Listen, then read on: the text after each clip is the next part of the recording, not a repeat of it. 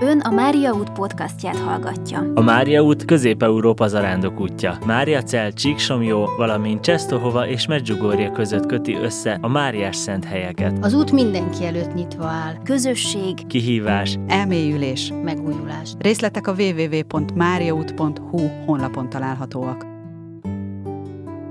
Köszöntöm a hallgatókat, én Olá Tamás vagyok, turázó vonalról kerültem be a csapatba, én, enyém volt útvonal kialakítása, többet, többet magammal, de a fő feladatom ez volt, hogy merre menjen az útvonal, úgyhogy az kezdetek óta részt veszek benne, én szoktam szalagozni. A, Mit jelent ez a szalagozás? hát én kis cetliket rakunk föl a fákra, amire rá van írva, hogy pálos túra, ott van egy telefonszám, hogyha valami baj van, akkor azt lehessen tudni, hogy kit kell hívni, ki az a szalag, és azt a végén természetesen leszedjük, amikor a vége van a rendezvénynek, és ugye azt a célt szolgálja, hogy tudjanak tájékozódni azok is, akik nem gyakorlott uh-huh. túrázók, tehát úgy, úgymond a kezüket fogjuk, hogy csak. Persze ott van a vezetőfüzet is a kezébe, és ott is nézheti most a piros jelzés, Dila Mária jelzésen, Kék Mária jelzésen, jobbra-balra, melyik utcán, de nem muszáj végigolvasni, mert van akinek a látása nem olyan jó, hogy uh-huh. nem akar arra figyelni. Tulajdonképpen akkor ez egy plusz kétszeri túra, hiszen akkor azt az útvonalat, aki szalagozik, az le kell, hogy járja. Ezt többen csináljátok, és be van osztva, meg a leszedés is többen csináljátok, és be van osztva, hogy ki melyik szakasz? Igen, igen, ezt, ezt többen is csináljuk. Hát én, végigmegyek az egész útvonalon általában, és többen vannak, akik még jönnek segíteni, vagy később pótolják azokat a szalagokat, amik leviszi a szél, vagy teszedi valaki, és ugye a legvégén meg a seprők összeszedik. Tehát ez egy, ez nagy csoport. Seprűnek kit hívtok? Seprőnek azt hívjuk, akik a túra végén jönnek, és ugye hát takarítanak maguk után, leszedik ezeket a szalagokat, kitett táblákat leszedik, és az esetlegesen lemaradó túr, túrázóknak segítséget nyújtanak. Ugye ők már valószínűleg nem fognak beérni a célba, merre tudnak hazamenni, vagy intézünk nekik valami uh-huh. megoldást arra, hogy nem maradjanak az erdőbe. Ha ön is szeretné a zarándoklás ügyét szolgálni önkéntes szolgálatával vagy adományával, támogassa a Mária utat. Részletek honlapunkon.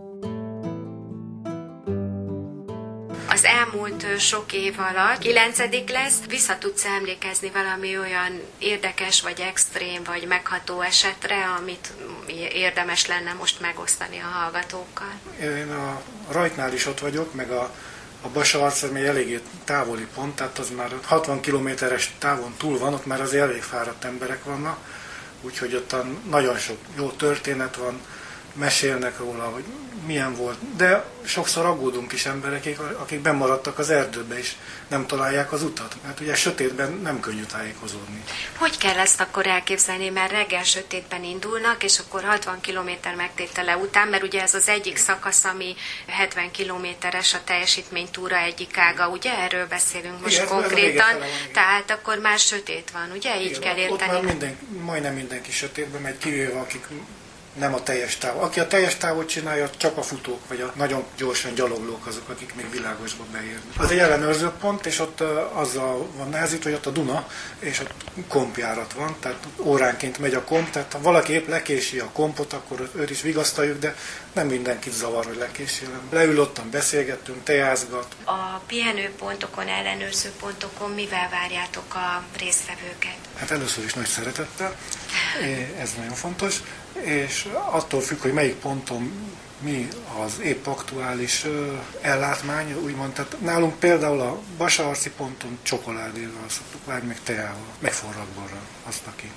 Hát ilyenkor már azért hideg van, október Igen, elején hát, elég csípősek az esték, és akkor, hogyha megizzadva vagy fáradtan oda jön valaki, akkor biztos jól esik. Van-e még valami, amit szívesen mesélnél még erről a munkáról, akár azt, hogy hogy kerültél ide, van-e szükség segítőre, ha van, akkor hol tudnak benneteket megtalálni. Ugye ez minden évben így október első hétvégéjén van ez a verseny, tehát legközelebbi alkalomra lehet így verbuválni, mert a műsor az már az esemény után fog elhangzani. Igen, igen, lehet jelentkezni a pálos70.hu honlapon. Megvannak az elérhetőségek, és mindig szeretettel vesszük, ha jönnek önkéntesek segíteni, akár komolyabb munkával, akár csak oda jönnek és mosolyognak, jó utat kívánnak az arra jövő zarándokoknak, az is egy segítség. hogy lélekben az a zarándok sokkal jobban érezze magát. Álos 70 az egy jó dolog, jöjjön mindenki. Széchenyi 2020 Készült Magyarország kormánya megbízásából az Európai Unió támogatásával.